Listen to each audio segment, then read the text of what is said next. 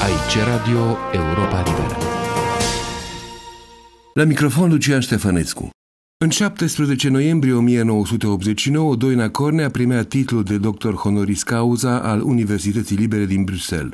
Coincidența face ca 17 noiembrie 1989 să fie o zi importantă și pentru Cehoslovacia, pentru că în acea zi, la Praga, a avut loc o amplă demonstrație studențească reprimată violent de miliție și trupele de securitate cehoslovace, fapt ce avea să declanșeze evenimentele cunoscute sub numele de Revoluția de Catifea, care a dus la prăbușirea regimului comunist ceoslovac în 10 decembrie.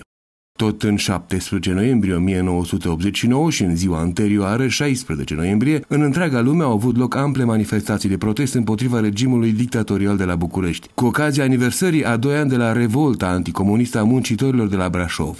În ediția programului Actualitatea Românească, moderată de Gelu Ionescu în 17 noiembrie 1989, a fost citită în reluare scrisoarea adresată în 1988 de Doina Cornea și de alți semnatari muncitorilor de la Brașov.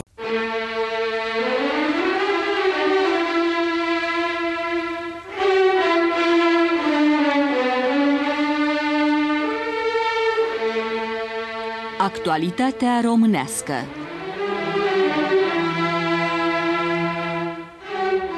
La microfon Gelu Ionescu.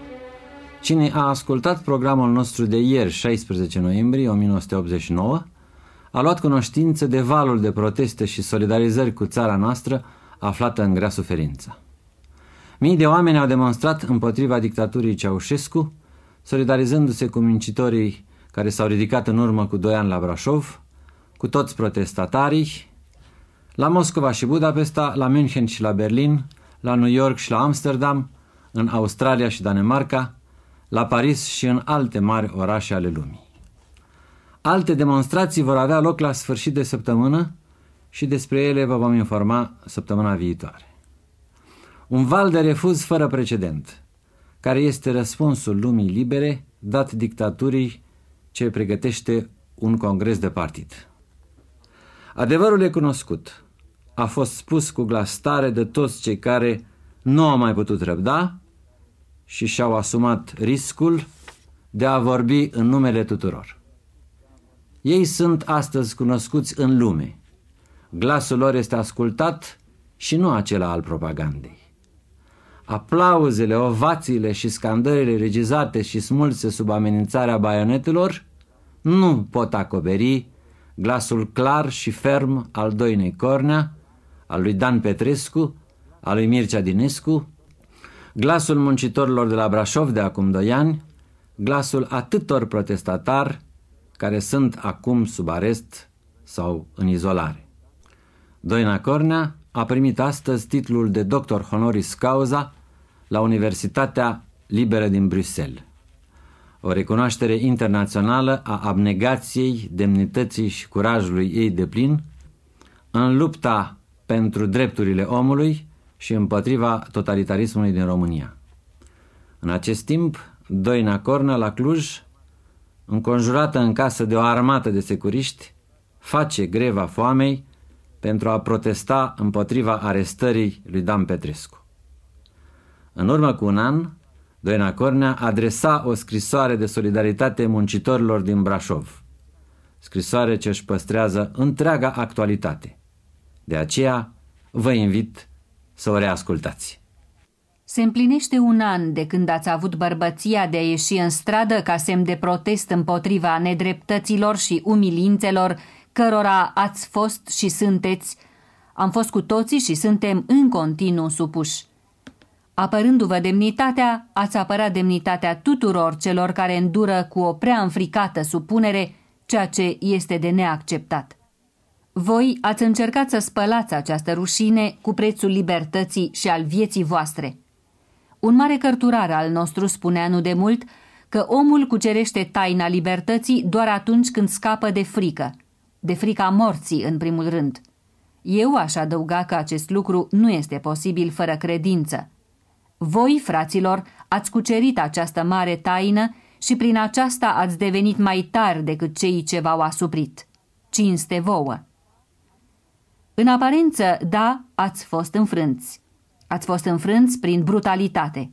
Voi nu purtați arme, ca și agresorii voștri, și raportul de forțe era zdrobitor pentru voi.